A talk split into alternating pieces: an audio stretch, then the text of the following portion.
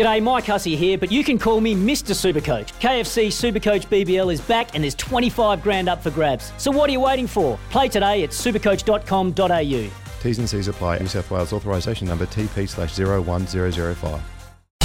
You're listening to the Sunday Betfair Edge on SEN. Trade markets and find better odds this spring racing with Betfair. Gamble responsibly. Call 1 800 858 858. Oh, welcome back to the Sunday Betfair Edge. Miles Pfitzner, Tom Haylock with you. Thanks to Betfair. Find better odds on AFL finals at Betfair. Gamble responsibly. Gee whiz, we got the text machine fired up. It's happening. Here, Tommy. And, uh, well, we want to discuss more football, and who better to chat to than the 322 game, three time All Australian superstar of AFL Nation in Nick Dal Santo. Morning, Dal. Good morning, boys. How are we? Going very well. Hey, mate, can you remember a finals, like a first week of finals like that in your time? Unbelievable weekend of footy.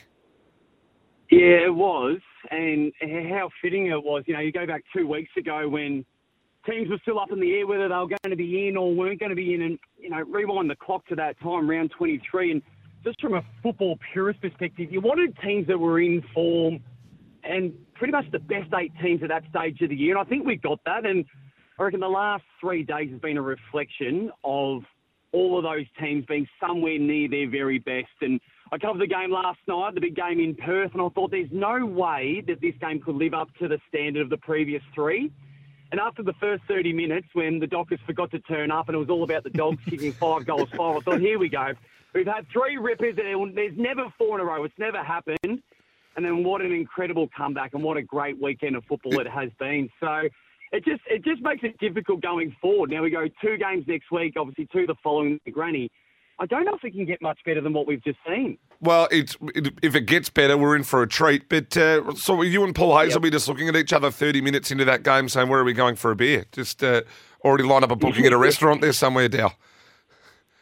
And I reckon there was about 58,000 Docker supporters in Optus Stadium saying the exact same thing. What's the quickest way to get out of here and never and never speak about this game ever again? But oh, I was, you know, just quickly on that game, the the way that they just stuck to their their their style and clearly their defence was out of whack, particularly early. You know, Marcus Bontempelli kicks two goals in the first quarter, and it was just things weren't going their way. Their, their team defence was poor, their ball movement was poor. But by saying all of that, they still just had, I think it was four shots. Walters had two chances, Lobb had two chances, which they resulted in one behind.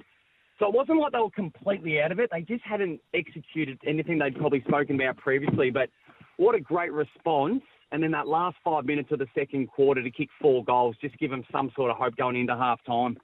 Uh, Dal, there's been a lot of conjecture about the umpiring and some decisions over the weekend. The text machine and his absolutely lit up.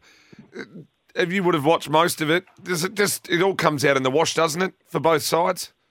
Yeah, yeah. Oh, Oh, hang on, hang on, Dal.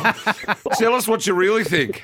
I was, was going to try and be diplomatic, and then I thought, nah, stuff it. Let's um, I think clearly, clearly, the big one was Thursday night. Now, the, the Tom Lynch, th- this is my take on it. I think they ultimately got the right result, and I'm only judging that on Tom Lynch. And nobody knows the result of a kick better than the kicker. And Tom Lynch knew that it had missed. So I think they got the right result in the end. I think the process was wrong, and that the, the vision that we saw, that the guys making the decision in the review saw, was not conclusive to be able to overturn. I, I don't see how that was ever the, the correct way to go about it, but I think the result was correct. Do you, Um, Dow, Tom Haylock here. Something you, crazy about finals. Do, Yeah, you- sorry, do you away. think do you think the umpires, the goal umpires, are forced to actually make a decision? If he, he wouldn't go, I actually don't know. I couldn't make it to the goalpost to see whether it went over the post. Do you think he's inclined to be forced to guess in a sense?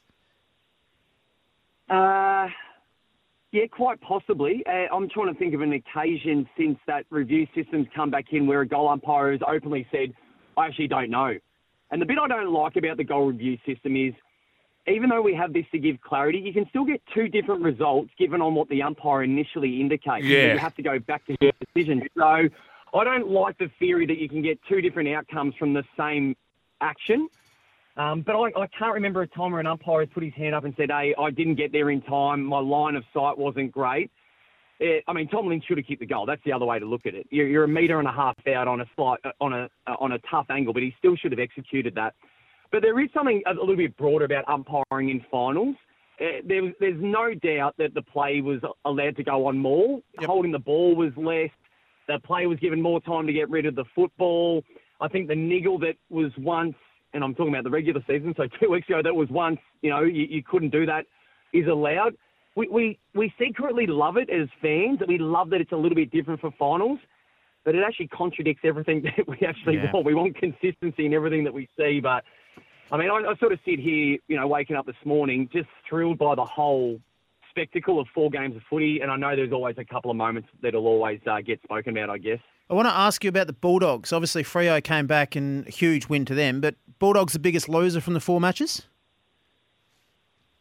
Uh, oh, that- that's a difficult one because I actually didn't give the Bulldogs much of a chance.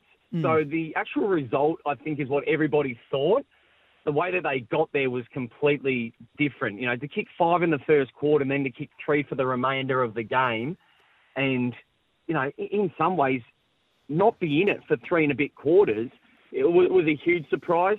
I, I think there's other results. You know, I think the Melbourne one now really makes the draw interesting as they'll mm. cross over and not have the, the direct, you know, route to, to the grand final if they are able to get there. So I think that's more of an intriguing piece rather than the dogs. And I, and I spoke about this last night. I'm intrigued by what the dogs do in this off season. You know, it's one thing for us to speak about their list and what they need and what they don't need, but I really am interested in what they do with the trade period and then what they're looking to bring in. Do they think they can go again? Is it just a matter of finding another key forward, for example, or finding another key defender, or both, and saying, "Hey, we're still somewhere around the mark. We just need to, you know, put a couple more pieces in there." Is it fair to say probably the four form kind of sides um, really won the respective matches? Yeah, yeah, I think so. And even looking at the Sydney Swans and what they were able to do on Friday night, you know, I was at the game. Yeah, I saw the game yesterday with Geelong as well. Geelong and Collingwood was an unbelievable game, and all na- um, numbers and stats leading into the game says Geelong has to win. But Collingwood were exceptional, so they were worthy of a top four position by their performance yesterday. I, I thought their intensity around the football, just their just their grit, just their desire to compete was just exceptional. Nick Daicos, for a young man starting Oh. his career, some of his Composure, composure. yeah. And there was one particular one particular moment in the last quarter. He's on centre wing. He's got pressure coming from the front. Every other player in Australia would have just booted it long, but not Nick Daicos. He finds a short target in the in a split second, and they and that results in the Jordan De Goey goal. It was just moments like that. You think this is just an incredible young man making his way through uh, through the system. So yeah, I think the the four informed teams did win uh, on the weekend. Dal Peter Daicos said at a function before the game that he had the boys that morning in their routine. They mowed the lawn, took the bins out, and had to wash the car. yeah. oh, I thought that was pretty good. That's Hey, um, yeah, yeah. I think they're almost at the stage where they can tell their dad where to go, though. Aren't Yeah, they? yeah, yeah. Well, I- I was surprised this- on the NBC, yeah, I was surprised they're still at home. To be perfectly honest, I wouldn't be. You were, well, that's, that's that's the mod, that's the modern young person though, isn't it? Just saving a few pennies in the pocket before they start buying Yeah. houses all over Australia. But um, I like it. You know, you got to keep them humble. If that's their routine and they've done it their whole life, then make sure they're doing their chores at home. Dale, it'd be remiss of us to get you on and not produce or get a tip for you. Who wins the big thing?